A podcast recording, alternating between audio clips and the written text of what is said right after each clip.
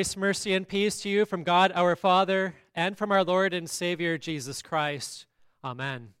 You may be seated.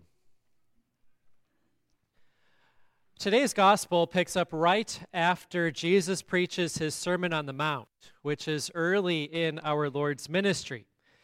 Even before preaching that sermon, great crowds were following Jesus for Matthew reports in chapter 4 that Jesus went throughout all Galilee, teaching in their synagogues and proclaiming the gospel of the kingdom and healing every disease and every affliction among the people.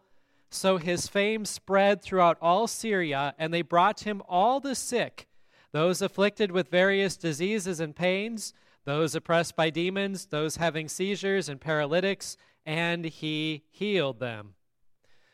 So, having this crowd following Jesus as he preaches the word, as he performs these miracles, uh, Jesus then goes up on a mountain where he is seated and he begins to preach.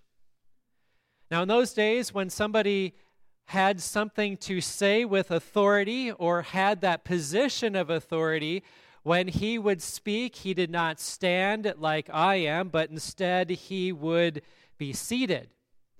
And the rest of the people, they would submit to him as they stand and as they listen.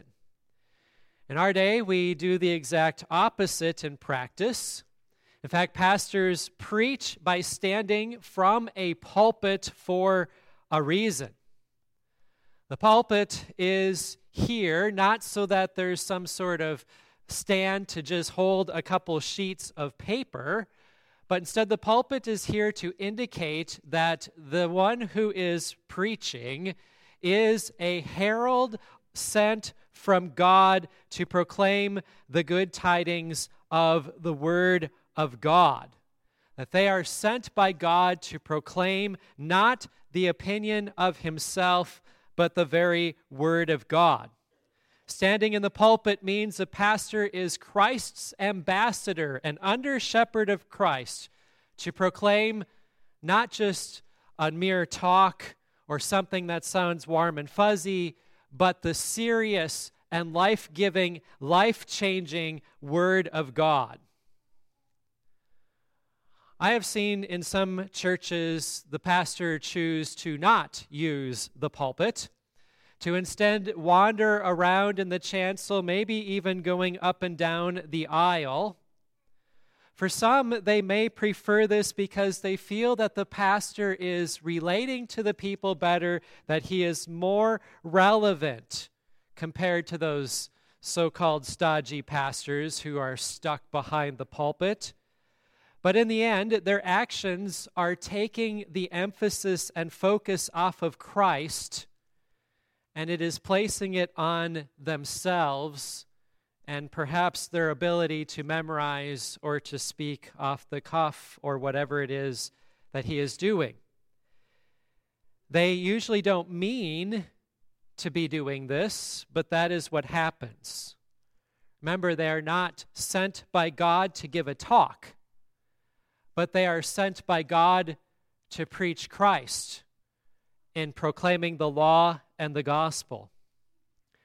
After Jesus preaches his Sermon on the Mount, he stands up and then he goes down the mountain. And as we heard our gospel begin, great crowds are following Jesus. Then a leper meets up with Jesus with a request that is very humble he comes up before Jesus. It doesn't say that he announces unclean, unclean like he is supposed to do according to the ceremonial law, but instead he kneels before Jesus and he requests, he prays to him, saying, Lord, if you will, you can make me clean. This is an excellent example of a man who is who has faith. Matthew doesn't tell us where this leper obtains his faith, how he hears about Jesus, or where the leper has been up until this point. As you're probably aware, lepers are those who have skin, skin disease, which is often contagious, and as a result, they were forced to separate themselves from society They had to even make it clear to anyone who comes clear comes close by to not come by because they are unclean. This makes the life of a leper rather lonely and difficult. So, did the leper stand off in a distance and hear Jesus preach his Sermon on the Mount? Did the leper hear when Jesus was traveling around Galilee, proclaiming the gospel and healing various people? Or did some people in the crowds have compassion on this leper, telling them about the great works of Jesus and the word which he had proclaimed? In the end, we do not know, but what we do know is he learned who Jesus is. He trusted in Jesus and as one who trusts in him, he made his request before Jesus. The leper serves as a great example for us. His request was humble as he knelt before Jesus.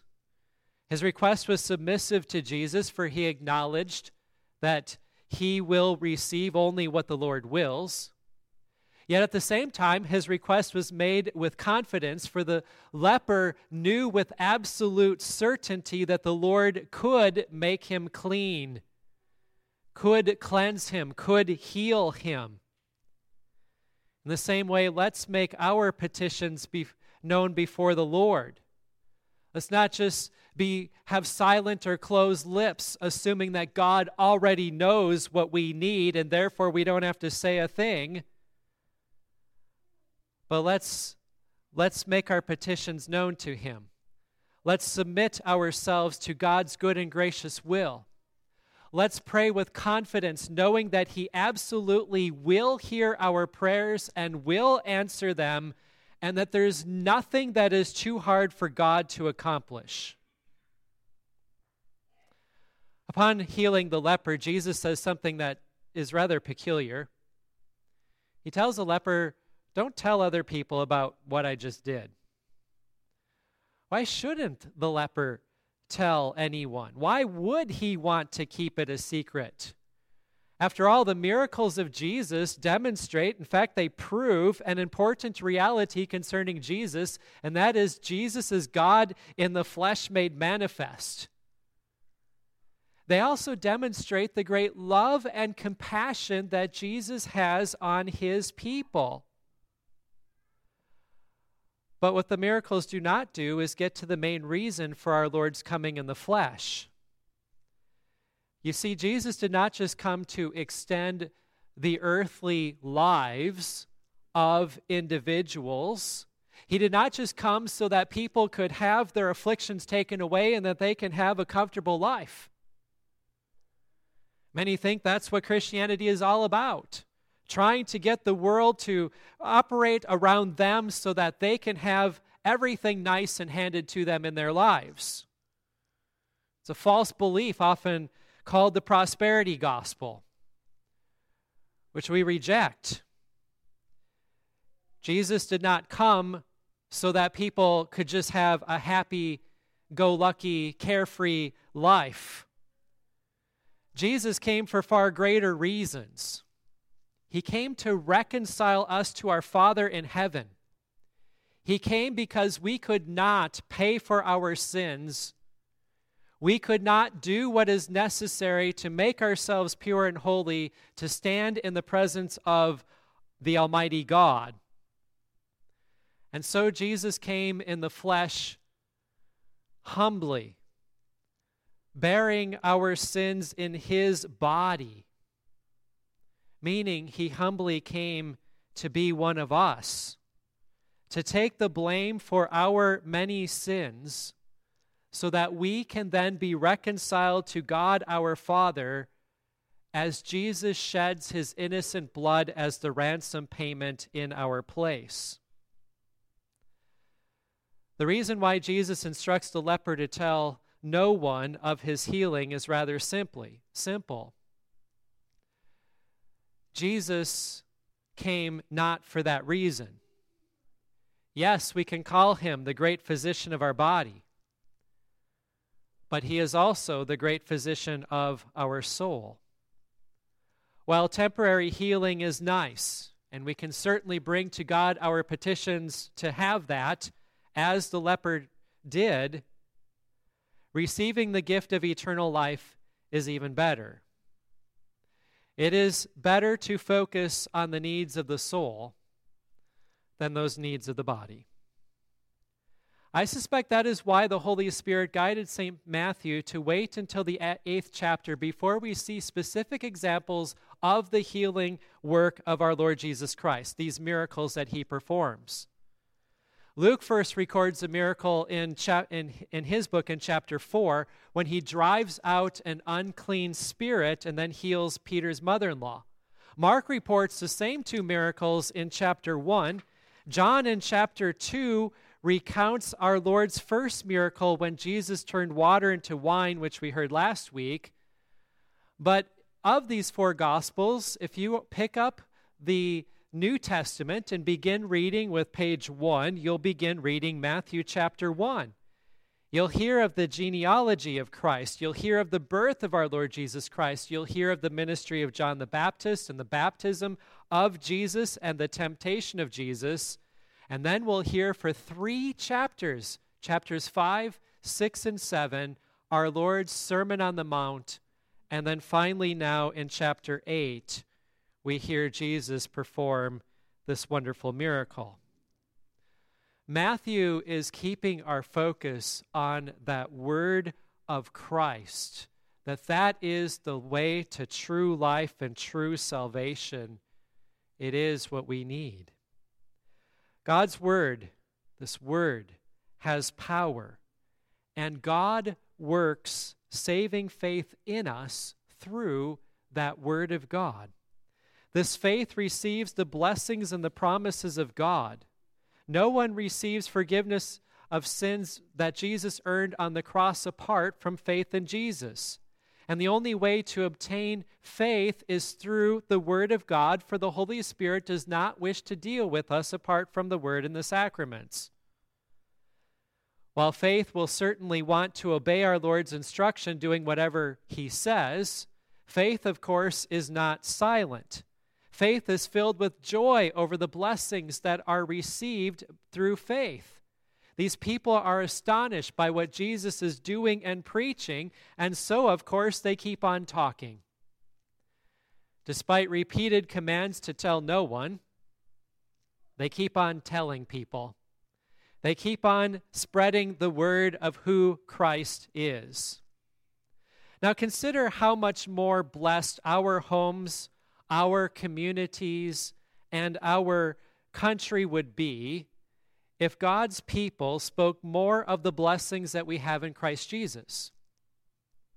When Jesus told the leper not to tell anybody, he isn't saying, okay, all you people who are Christians and desire to be godly in Christ, don't go out and tell anybody. That is not his instruction. He wanted to fulfill his passion and do so at the right time. And he needed to emphasize something far imp- more important that word. And so we go out and tell people of the saving work of Christ.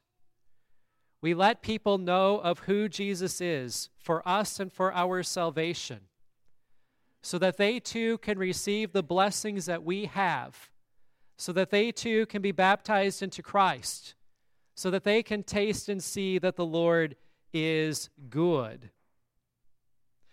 We often, though, assume that people know the gospel.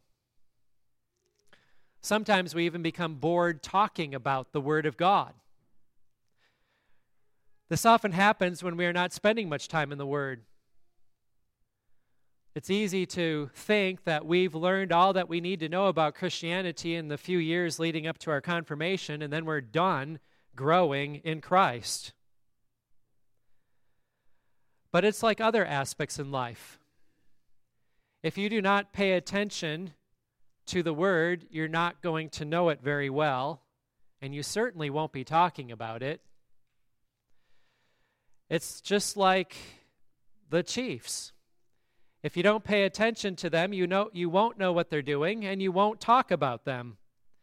But if you do pay attention to them, you will have something to say and you will be talking about them. how much more important is it for us to be talking to our brothers and sisters in Christ, our families, our neighbors, whomever, that Word of God, which reveals to us Jesus, the author and perfecter of our faith, the one who laid down his life for us, and the one who redeemed us and grants us eternal life. Now, when Jesus entered into Capernaum, a centurion came to Jesus with an urgent request to heal his servant. Centurions are commanders of a hundred men. Century, hundred years, centurion, hundred men, in which he is a commander over in the Roman army. This man was a Gentile and would not have been looked upon favorably by the Jews. Like the leper, we are not sure how the centurion knew about what Jesus could do. Was he present for the preaching of Jesus on the Sermon on the Mount? Did he witness other miracles? Had he only heard eyewitness reports? We do not know. But what we do know is that this man had faith, faith which by which Jesus is astonished. Faith which trusts the word of God. If you notice, in the account with Naaman, he was not so confident in this word of God. He too was a Gentile, a foreigner. But here you have this Roman centurion who trusted the word of God because he said, he said that t- say a word and it will be done my servant will be healed. In faith, the centurion knew that the word of Christ can do such great things, for the word of God is living and active, sharper than any two edged sword. He knew that the power of God is wrapped up in the word of God. And, dear brothers and sisters in Christ, that same power of God wrapped up in that word is being proclaimed in your midst. That same life giving, life saving word is proclaimed to you today. What a blessing from God. Of course, even the sacraments are a visible form of the word, for in baptism, God saves you by placing his name upon you. When the pastor says, I baptize you in the name of the Father and of the Son and of the Holy Spirit, he is speaking the word of God. And when the pastor speaks the words of institution, our Lord Jesus Christ, on the night when he was betrayed, took bread, and so on, when he says these words in celebrating the Lord's Supper, he is speaking the very word of God, and the word is performative, doing what it says. So that the sacrament is the sacrament. The bread is the body of Jesus, and the wine is the blood of our Lord Jesus Christ. This is the word of God. When the pastor proclaims the benediction or other blessings like the one you hear at the beginning of the sermon and at the end of the sermon, those are words of God that do what they say. When the pastor announces the absolution, I forgive you, you are truly forgiven, for the word is doing what it says. And these truths remain even when you know that your pastor is a sinner. For the power of God is not found in a quality of the ministers God sends, nor is it lost because of flaws found in the ministers God sends, but the power of God is found in the Word of God. It is easy to figure that the Word should have little power. After all, that's what Naaman was doing. He didn't like what he was told. He didn't get the show he was looking for. He was told to go into some muddy creek instead of one of the greater rivers of Syria. He balked at this whole thought. But then he was reminded Did you not hear a word? Was not this word something? Therefore, do it. So he dipped in the Jordan River seven times, as he was instructed, as the word said, and God cleansed him of his leprosy. Many people wish that they could have a stronger faith. Sometimes they figure they can obtain it by doing things like serving in the church or going on a missionary journey or denying oneself of some of life's simple pleasures. But faith does not come about by the things that we do. Instead, this faith is worked by God the Holy Spirit through His Word. So if you desire a stronger faith, first know this that you have this desire to have stronger faith because you already have faith in Christ. And then, second, listen intently to the Word because that is how God works faith in you. Also, sing boldly that word of God. You see, our hymns are not just there so that those who like to sing can engage in singing. Instead, we sing hymns because they are a prophetic form of the word, some of which give testimony to who Christ is, others are prayers to our Lord, making our various petitions be- before the Lord. By setting the word to music, this word becomes more memorable. So when it is time to sing hymns, do not just sit there as if it is not something for you. At the very least, read along, pay attention to the words. Let that word take root in you. But even better, sing, for God has given you a voice and He gave you a reason to sing because you are singing His word, words which speak of Christ's bleeding, dying love who atoned for your sins on the cross. When people visit our church, will they leave with the conviction that they have, that God's people here have great faith like the centurion? Will they say, like Jesus said, I have not seen such great faith in all of Israel? I sure hope so. For they should see our love that we have for them. They should see how attentive we are to the Word of God.